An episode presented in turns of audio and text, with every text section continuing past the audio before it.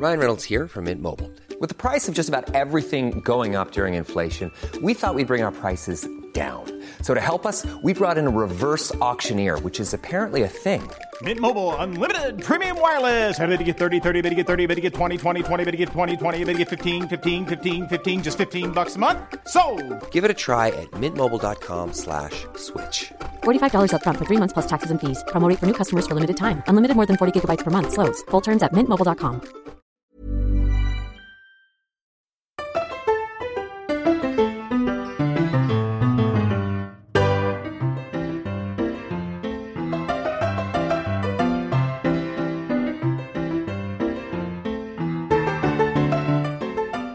Buenas noches. Hoy es miércoles 8 de abril, el día 24 de la cuarentena en España. Creo, la verdad es que ya cada vez cuesta más, más, más- cuesta más el saber qué día es. Ayer pensaba que era domingo, antier pensaba que era miércoles. Y así que, bueno, el chiste es que bienvenidos a un episodio más, el 24, creemos, de Diario de Cuarentena. Yo soy Luis Herrera y a mi lado, Hola, soy Martín del Palacio. El, el lunes hicimos eh, una noche de karaoke y al día siguiente le dije a un amigo que estaba medio crudo y me dice, ¿pero qué hacías chupando el lunes? Le digo, pues qué diferencia hace a estas Exactamente. alturas, ¿no?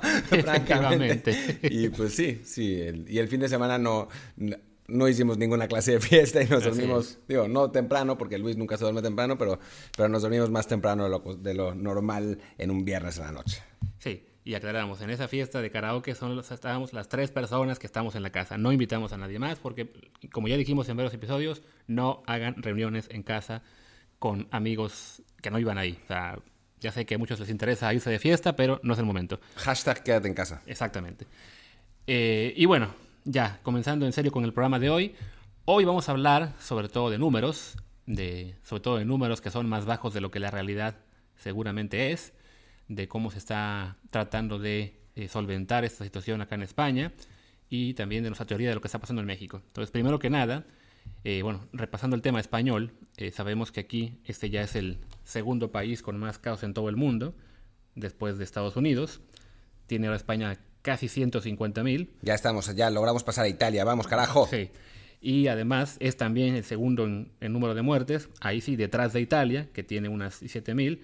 España 14 mil y pico. Estados Unidos va a rebasar a ambos pronto. Va en 12.900, pero con un ritmo de, de muertes diarias mucho, maya- mucho mayor. Siendo El un país mucho más grande, evidentemente. Lo que sí, hablando ya en serio y en, en algo como en una algo positivo pues de España es que después de China, que bueno, te ha tenido la, la epidemia mucho más eh, durante mucho más tiempo, España es el primer país con más recuperaciones. Sí.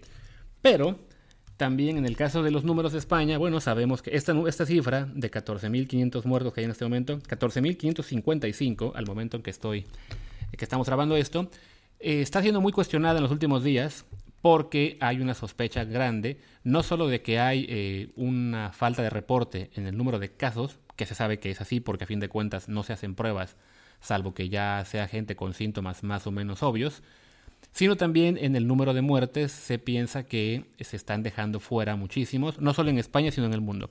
El caso de España en particular, se habló en estos días de que, eh, según una investigación que hizo el país, el en Madrid murieron aproximadamente unas 3.000 personas en residencias de mayores que no se fueron a la cuenta eh, de, las muertes. ¿Y por qué no se fueron a la cuenta? Porque fallecieron sin sin haberse hecho una prueba del coronavirus. Ah, es porque estaban en residencias, entonces al no haber prueba mientras estaban vivos y al no haber autopsia, no se registra esa muerte como producto del coronavirus. Entonces, solo con la gente que murió en Madrid en residencias, ya hablamos de 3.000 casos más. Y es razonable pensar que eso también está ocurriendo en muchas otras partes de España con casos no, eh, no diagnosticados oficialmente. Y bueno, no solo es en España, sino en todo el mundo, como, como es en México y seguramente en Estados Unidos, Italia y demás, ¿no? Bueno, hay países donde se sabe que es así. En Francia, sin ir más lejos, el gobierno acepta que no está contando los casos de residencias. O sea, que está contando solamente lo que sucede en hospitales públicos. En Italia parece suceder lo mismo. Es, eh, eh, es algo hasta cierto punto normal porque es difícil hacer eh, una, una, una contabilidad si no se tienen los datos a la mano tan rápidamente y por eso a veces los, los datos que tenemos pues, no son exactos, ¿no? O sea, cuando vemos que murieron tantas personas en un día, no es realmente no es necesariamente que hayan muerto esas personas en ese día, es el día en que se contabilizaron. Eh, lo que de nuevo no es, no es tan fácil, pues en Francia, por ejemplo, han ido descubriendo casos nuevos de muertes nuevas en lugares que no son hospitales, hospitales públicos y han ido, parece, porque tampoco está muy claro, pero parece que han ido añadiéndolas a los reportes a lo largo del tiempo. O sea, no es que, o sea, descubrieron que habían muerto, ponle, pongámosle, no sé, el martes pasado, el de la semana pasada, pero los casos se fueron contabilizando y regularizando a lo largo del fin de semana siguiente, ¿no? Entonces, las cuentas sí nos dan una idea de, cómo viene la mano en, en, pues en, la situación de los países, pero no son exactas ni mucho menos. Sí, de hecho, por ejemplo, cuando fue la, la pandemia de hace 11 años en México, Estados Unidos, sobre todo los primeros casos de la gripe aviar, el registro oficial es que en esa pandemia murieron aproximadamente 15.000 personas, pero estudios posteriores determinaron que el número correcto probablemente está en un rango muy amplio además, entre las 170.000 y las 500.000 y pico. Entonces, no será sino hasta, hasta que haya terminado todo, eh, en realidad que empezaremos a saber la dimensión real eh, de, esta, de esta pandemia, porque a fin de cuentas es eso, o sea, mucha gente que, que fallece hoy sin haber sido diagnosticado, que fallece fuera de hospitales, que fallece eh, y no se hace la autopsia, no se, no se registra de inmediato, no es una, digamos, una cuestión de mala fe de los gobiernos, al menos no en principio, de la mayoría, sino simplemente que, bueno, la estadística no se puede llevar a, al, número eh, inmediatamente, pero sí es importante, evidentemente, conocer el alcance y sobre todo también en el caso de los casos confirmados, por ejemplo, en España, también se ha publicado esta semana en el país, que se sospecha que si bien hay 140 mil y pico casos confirmados, los contagios es mucho más probable, también lo mencionaba en, una en un artículo de 538, que sean 5 o 10 veces más, ¿no? Sí, aunque por otro lado se hicieron, y ahora no me, no me acuerdo exactamente, pero voy a decir una, una cifra que es bastante eh, acertada. Es más, no la voy a buscar en este momento, así que eh, mientras tanto escuchen este mensaje de nuestros patrocinadores. No tenemos ningún patrocinador. eh, Sí, aquí está. Eh, bueno, en, Asturias y en Murcia, que son las dos, eh, dos de las comunidades con menos, con menos casos en, España, se hicieron 1.600 tests y salieron 62 positivos, que era es muchísimo menos de lo que se esperaba, ¿no? O sea, apenas un 3.8% de, de positivos en estos tests. Entonces, pues hay como distintas versiones de todo y eso, eso es lo que hace en este momento muy complicado tener eh, pues tener puntos de vista muy fijos y muy sólidos eh, al respecto porque van cambiando la información. ¿no? En, Italia se calcula que sí ha habido muchísimos contagios. Em, en España, en, o sea, también se cree eso, pero bueno, ahora estos, estos datos nos dicen que menos. En fin, está, está complicada la situación. ¿no? de hecho, para, para tener una mejor idea de lo que está ocurriendo aquí en España, se anunció que el gobierno ya contrató un estudio en el que se van a hacer 60.000 pruebas a la población, eh, bueno, estadísticamente, para tratar de determinar sobre todo no solamente quién está contagiado, sino quiénes tienen los anticuerpos de, que, deja el virus tras, tras la recuperación, para poder determinar con mayor exactitud, ok, qué parte de la población, aunque no, la aunque no se diagnosticó a tiempo, o bueno, por lo menos mientras estaba enferma, eh, ya desarrolló anticuerpos porque ya atravesó por la enfermedad y eso puede servir pues para tener una mejor idea de, hasta qué alcance tuvo la, epidemia y también por regiones, ¿no? Como decía Martín, en Asturias y Murcia aparentemente eh, está muy bien controlada. Esa, esa, prueba que mencionó eh, lo, demuestra. En otras partes, pues como es Madrid, como es este, Valencia, como es el País Vasco o Cataluña, ha sido mucho mayor el impacto y entonces así con un, muestreo aleatorio eh, se puede llegar a, un mejor entendimiento, ¿no? Y, bueno, esto seguramente también se empezará a repetir en muchos países en los que hemos visto que el número de pruebas no es eh, cercano a, pues, lo que hicieron en Alemania o en Corea del Sur.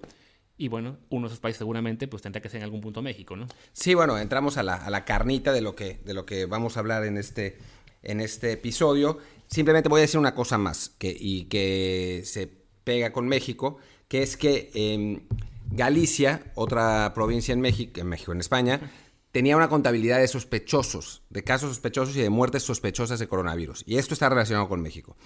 Y ahora empezaron a, a determinar cuáles de esos casos sí tenían eh, coronavirus realmente. Y por esos casos, solo en Galicia sumaron 65 muertes más de ayer a hoy, que no pasaron de ayer a hoy, pero se suman en la, en, la, en la cuenta oficial. ¿Por qué esto es importante? Y ahora entramos en, el, en, la carne de, de, este episodio, que es la teoría. Yo eh, debo decir que hoy tuve un momento eureka y se lo compartí con Luis y lo platicamos. Em, y a partir de ese momento eureka hablé con eh, dos médicos más que me confirmaron, dos médicos, uno de los cuales eh, es, em, pues tiene bastante, bastante experiencia en epidemias y tiene bastante, bueno, su expertise, una, una parte de su expertise es en epidemias. Em, me confirmó que mi sospecha sin que podamos saber a ciencia cierta que, es cierto, porque, y esto es importante, quien tiene el monopolio oficial de los números es el gobierno. O sea, no hay manera de tener otros números más que los del gobierno en este momento. No hay observatorios ciudadanos ni, ni organizaciones no gubernamentales que estén sacando números, solo el gobierno. Entonces, esa es la única manera de saber cuáles son los números reales. Y bueno, pues siendo gobiernos, no el de México, sino cualquier gobierno, pues está complicado, siempre va a ser complicado, ¿no? Pero bueno, partiendo de eso, eh, hay un problema serio con el reporte del número de muertes en México. El número de, casos sospechosos de no sospechosos, el número de contagios, digamos, sabemos que no se están dando los números reales porque se utilizan este sistema Centinela, que es el que tanto, del que tanto ha hablado Gatel, que es una, eh, pues una suerte de muestra representativa y se hacen tests a la muestra representativa como si fuera una encuesta de una casa encuestadora. Em, simplemente para, porque no hay suficientes tests, sino, y, lo que quieren hacer es, eh, por ejemplo, digamos que eh, de el total de 120 millones de personas en México se hace una, una muestra representativa de 10.000 personas y esas 10.000 personas se, les administran tests. Es mucho menos de 10.000, pero digamos así. Entonces, en lugar de utilizar 120 millones de tests que no hay, usan 10.000 eh, porque es mucho más fácil manejarlo de ese modo. Son menos, no son 10.000. Eh, bueno, partiendo de eso, ya sabíamos que el número de contagios que se da no es el número correcto. Es un número simplemente que es el que representativamente han confirmado como positivo. Pero esto también acarrea un problema serio con el conteo de muertos. ¿Por qué? Porque oficialmente no se puede dar por muerto de coronavirus a una persona a la que no le han confirmado diagnóstico. Es decir, si no se le hace un test al eh, cuerpo o no se le hace una autopsia, entonces el reporte de muerte no puede decir coronavirus. Puede decir que sospecha coronavirus, pero eso no entra dentro del conteo oficial.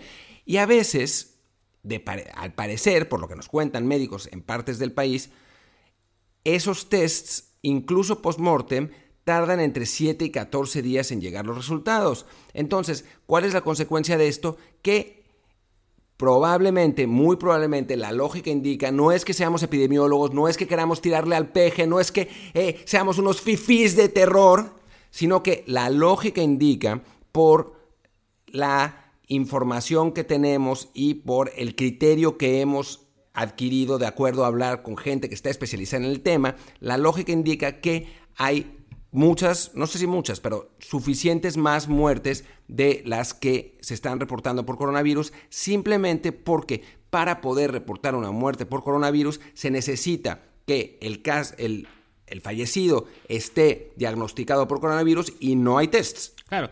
Y también, eh, aplicando esto no solo al caso de México, sino también a lo que ha pasado aquí en Europa, eso explica un, poco en parte por qué para, para el momento en que reaccionan los gobiernos como reaccionó el italiano, como reaccionó aquí el español y de hecho también los que van un poco menos golpeados, porque cuando reaccionan, de repente les están ya explotando muchos casos y, este, y pasa mucho tiempo eh, en, el que la, en que la epidemia parece seguir creciendo. Y es eso, para cuando reaccionan porque tienen a lo mejor 100 muertos, es, son 100 muertos que en realidad ocurrieron, buena parte de ellos, hace 5 días, hace una semana, o sea que las confirmaciones están llegando tarde y eso evidentemente también limita la velocidad de respuesta de, las administraciones públicas, porque fin, y, sobre todo hace que cuando por fin respondan, de todos modos uno ve este crecimiento exponencial que, hemos visto en varias, en, varias naciones de, la, cifra de muertes, cuando la gente ya está en cuarentena, cuando la población está encerrada, cuando hay medidas mucho más severas de, aislamiento. Y bueno, lo que vemos en el caso de, de, España, ¿no? que llevamos tres semanas y pico de cuarentena y de todos modos el número de muertos proporcionalmente aún es cercano al de los días pico de hace 10, hace una semana más o menos. Y no solo eso, sino que ahora, a diferencia del principio de la epidemia, ahora se están haciendo muchos más tests. En consecuencia, la gente que muere ya está muriendo, digamos, con la confirmación de que es positivo de coronavirus y aparece más rápidamente en las cifras oficiales. Antes, digamos, estaba, estaba muriendo más gente en general, pero los que aparecían confirmados como casos de coronavirus eran menos porque no había suficientes tests. Ahora, digamos, no todos, porque seguramente no serán todos, pero una gran mayoría de los casos que fallecen por coronavirus sí están confirmados por coronavirus. Entonces imaginemos que eh, antes, voy a dar unas cifras que no son, no son ciertas, pero simplemente para que se den una idea, ¿no? Antes se diagnosticaba el 50% de los casos de fallecidos. Entonces morían 1.200 personas por coronavirus, pero el total reportado era 600. Ahora se eh, reporta el 100% de los casos. Entonces los 600 que mueren son 600 por coronavirus. Es decir, antes había 1.200 muertos, pero la cifra oficial era 600. Ahora hay 600 muertos, pero la cifra oficial es también 600. Entonces parece que no disminuye, pero en realidad sí está disminuyendo. Sí, a fin de cuentas, este, esta cifra va a seguir creciendo con los días, este, más, allá de que terminen las medidas de, de aislamiento más importantes y que parezca estar controlado todo, vamos a seguir enterándonos de esto, ¿no? De que más y más casos se confirman por esto, por, por pruebas más tardías, por estudios de, investigadores que hagan estas pruebas de, muestreos y no de y de confirmar, ok, tal, número de casos, por ejemplo, el caso de Madrid, ¿no? Esto de las, las 3.000 muertes que hubo en residencias que no se contaron como coronavirus. Por pues, residencias, perdón, simplemente ah, para, explicar, es este son las, las, residencias de ancianos, pues, la, la, gente que se está, que, o sea, porque en, en Europa, en México es menos común, existe obviamente, pero en Europa y en Estados Unidos también, muchos ancianos se van a vivir a residencias cuando, cuando, bueno, cuando sus familias no los pueden mantener. Y en esas residencias ha habido, ha sido una especie de carnicerías por, carnicería por parte del virus. Por ejemplo, sin ir más lejos, hoy sale la noticia de que en el 30% de las residencias de Holanda se han registrado muertes por coronavirus, que es absolutamente alucinante. Es una, historia increíble, pero bueno, eso ha pasado. En Madrid hay una, una historia de una residencia donde, ¿cuántas personas murieron? en la famosa 14 personas, ¿no? Murieron, y sin nadie que las atendiera, ni nadie que entrara. Sí, porque era una residencia en la que al final, al final se quedaron con apenas uno o dos empleados y no había manera de que, o sea, porque los que murieron eran 14, si no me equivoco, pero aparte, en esa residencia vivían, no sé, 60. Entonces sí, fue una situación muy desesperada que lamentablemente... Eh, no fue el único caso en el que ocurrió, este fue el caso famoso, pero en general en Europa seguramente iremos conociendo más y más historias similares, este, porque a fin de cuentas pues apenas va surgiendo la información de lo que, de lo que ha ocurrido. Eh, y, sí, la estadística en general va retrasada con, lo que es la vida real. Y también esto eh, sirve sobre todo para que, más allá del el morbo que genera en mucha gente saber de, uy, hay 10, 100, 1000 muertos, lo que sea, es para que nos ayude a dimensionar lo, importante que es esta epidemia y no confiarse por el hecho de que, ah, en México vamos lentos, ¿no? Son solamente 15 muertos, son solamente 20, ayer hubo 30, hoy solo 15, no. Los oficiales, los que se conocen, han ido creciendo eh, a un ritmo relativamente bajo para un país del tamaño de México. Ayer, ayer se quedó en ciento... ¿Cuánto se quedó ayer? ya lo olvidé. Había aumentado 16 casos, lo que no me acuerdo exactamente. ¿155 puede ser? Acá tengo el dato. Sí, mejor confirmar exacto. El caso de México eran 141, supuestamente. Entonces, oficialmente son 141, pero podrían ser muchos más. Podrían ser, no sé, 200, 300. No lo sabremos con exactitud, quizá nunca, pero por lo menos una referencia más exacta va a tener que esperar a más semanas entonces, justo ayer hablaba yo con mi familia, en mi familia tengo dos, doctoras, mi madre y mi hermana, y me comentaban así que Puebla, por ejemplo, es un, es un estado en el que, es el tercero con más casos en, la, en, el registro oficial, 160, solo superado por la Ciudad de México y el Estado de México. Y no, bueno, tenemos 160 confirmados. Lo, que mi hermana ve y se entera y, le, y que le comentan sus colegas es, no, pues evidentemente hay más sospechosos sin duda en tiempo real hay muchos más de 160, pero la estadística pues va, va más lenta que la realidad y entonces no debemos confiarnos ni siquiera en aquellos estados en los que parece haber poquitos, porque lamentablemente esa información va a llegar tarde, ¿no? Sí, y creo que, que eso es lo importante y eso es lo que queremos enfatizar eh, en, este, en, este podcast y también muchas veces en Twitter que la gente no entiende o no quiere entender y la verdad es que es medio agotador para nosotros, pero bueno, aquí seguimos, que es que si hacemos esto y si decimos estas cosas es para que ustedes estén preparados, para que tomen las precauciones, para que se lo tomen realmente en serio. No queremos propagar el pánico, ni estamos atacando a ningún gobierno, ni eh, traemos línea de nadie, ni mucho menos. A mí, la verdad es que medio me desgasta en, Twitter este tipo de conversaciones porque cada vez que pongo alguna, alguna cosa que me parece fuera de lo normal o que, o, que creo que la información oficial no es la información correcta, me aparecen un montón de seguidores del gobierno federal, entre seguidores del gobierno federal o los que eh, viven en el wishful thinking de que no va a pasar nada, a decirme pseudo periodista, que si soy epidemiólogo, qué, o sea, a tirarme personalmente sin tener que, sin tener el análisis, sin hacer ni siquiera el esfuerzo de analizar lo que, lo que estamos diciendo. Y en realidad lo que hacemos es simplemente por prevención. En este podcast se, y en, y en Twitter se dijo desde antes que en muchísimos lados sobre la, necesidad de cuarentenarse, sobre la importancia de tomar las medidas de distancia, sobre las mascarillas. O sea, hablamos de un montón de cosas antes de que el gobierno lo tomara como una. Em, como algo obligatorio o como algo que, que se tenía que hacer. Y es por la simple y única razón de que, primero que nada, nos pasó antes aquí en España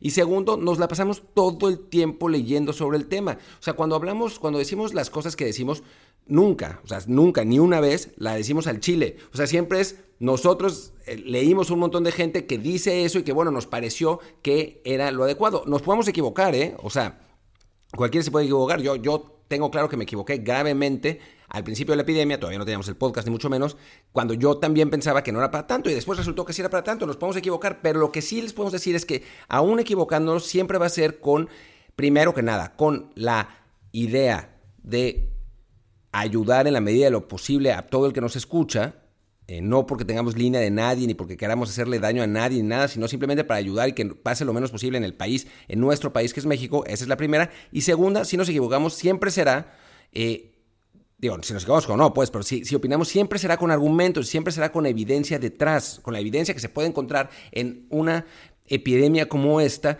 en donde las cosas cambian tan rápido e incluso los expertos más importantes, o sea, uno de los principales villanos de esta epidemia es la OMS, y eso está claro, o sea, han este, dado recomendaciones terribles. Para empezar, que, viaje, que todo el mundo podía viajar a Wuhan sin problemas cuando la epidemia está empezando. Cosas así. cuando los más grandes especialistas se están equivocando todo el tiempo, pues bueno, uno tiene que estar atento y con los ojos abiertos tratando de investigar lo más posible. Y eso es lo que tratamos de hacer aquí. Nada más. No queremos ni... Eh, no, no, no, no somos parte del equipo de Felipe Calderón, Dios nos libre, eh, o más bien... Eh, no sé, Marx nos libre, ni, ni, tampoco, ni tampoco queremos que haya pánico en México, por Dios, para nada, al contrario. Sí, pero a fin de cuentas, o sea, todo porque lo vemos, en México, se, con todo y que sí hay mucha gente que está diciendo en redes que está respetando la cuarentena, que, o sea, que hay más conciencia, la verdad es que México es uno de los países hoy que menos está tomando en serio esto. O sea, justo Google acaba de sacar un estudio en cuanto a qué tanto se redujo la movilidad para, por las medidas de quedarse en casa, en general, y decía, México, en México apenas se redujo el 35.4% la movilidad de personas en espacios públicos. Es muy poco. Y no vale la excusa de, bueno, lo que pasa es que México es un país pobre y entonces mucha gente tiene que salir a la calle para ganarse el pan, que es la, ha sido la, principal eh, excusa que han puesto muchos en redes para decir por qué la gente sale a la calle. Cuando de entrada, muchos de los que dicen esta excusa es gente que está en Twitter que evidentemente se puede dar, no el lujo, pero sí puede apretarse el cinturón una semana o dos. O sea, de decir, bueno, aunque sea, voy, a intentar eh, minimizar mis movimientos. Ni siquiera es el hecho de no voy a trabajar, no es, bueno, voy a dejar de ir al cine, voy a dejar de ir a un restaurante, voy a dejar de, de hacer cuestiones no esenciales.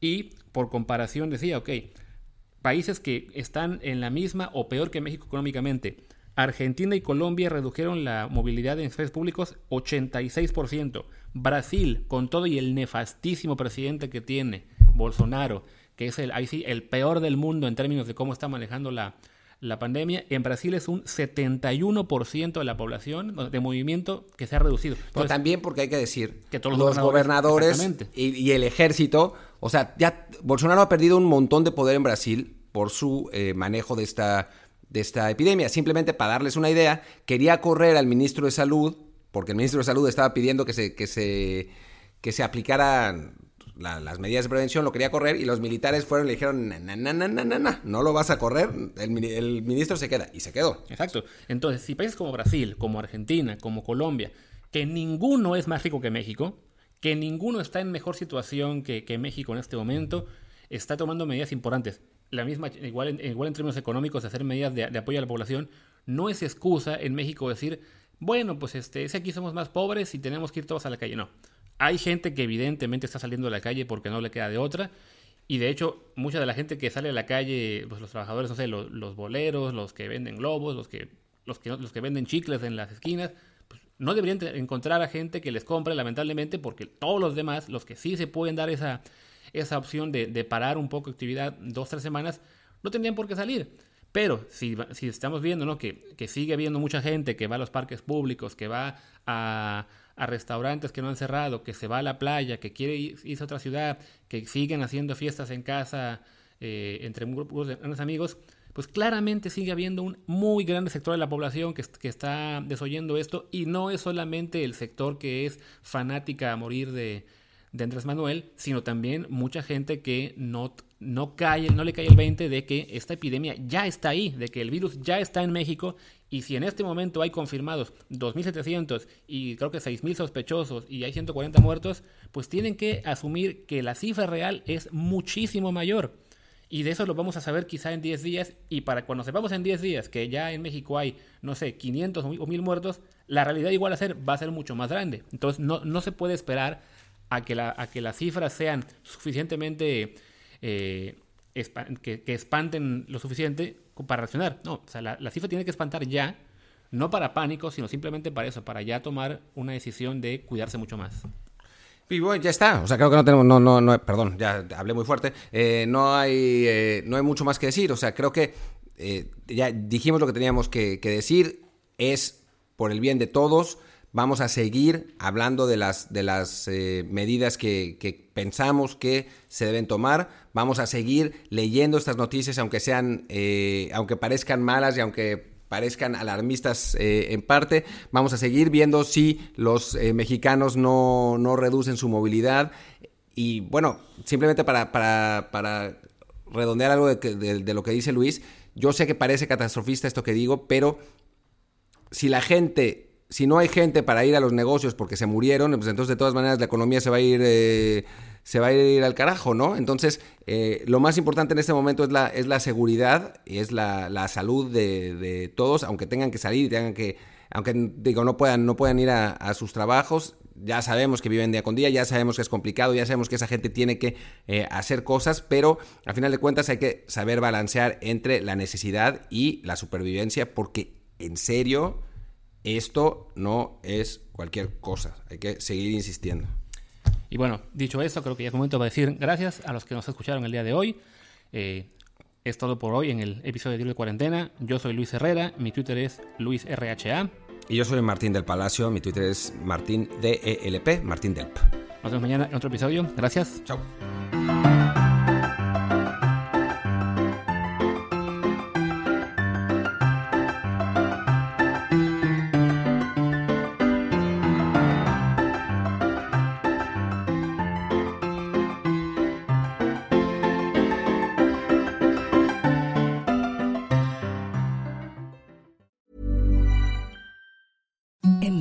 Softest sheets you've ever felt. Now imagine them getting even softer over time. That's what you'll feel with Bowl and Branch's organic cotton sheets. In a recent customer survey, 96% replied that Bowl and Branch sheets get softer with every wash. Start getting your best night's sleep in these sheets that get softer and softer for years to come. Try their sheets with a 30-night guarantee. Plus, get 15% off your first order at bowlandbranch.com. Code BUTTERY. Exclusions apply. See site for details.